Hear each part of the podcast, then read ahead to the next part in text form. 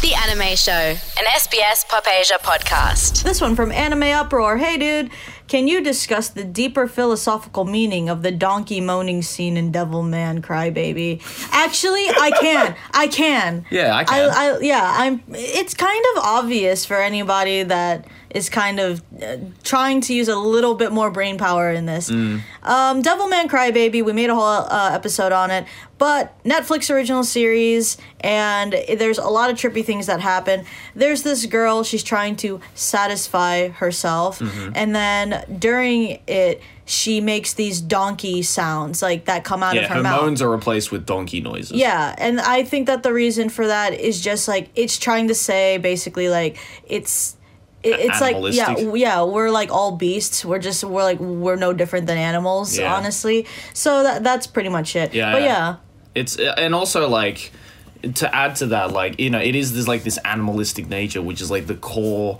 philosophical understanding of the Devilman Crybaby series as a whole. Yeah. like that's that's that whole juxtaposition is what the show is all about. But it's also like why they chose a donkey as well was like I feel uh like a whole the whole donkey like when you think of a donkey right like you think of like a kind of an animal that can't really do anything like it's Yeah. kind of powerless as well and uh what was her name the the girl who was pleasuring herself in the show Um oh what well was it name was again? it wasn't Miki but it was a girl Miko. that Miko Yeah. no I don't think it, It oh was- wait yeah it was Miko the popular one not the the non-popular one oh yeah, yeah, Miki okay. is the popular one Yeah. Miko is the redheaded girl yeah I I always forgot Yeah, Miko, like Miko at that point in the show as well was like very uh, emotionally weak and Yeah. emotionally unstable and like, you know, very powerless.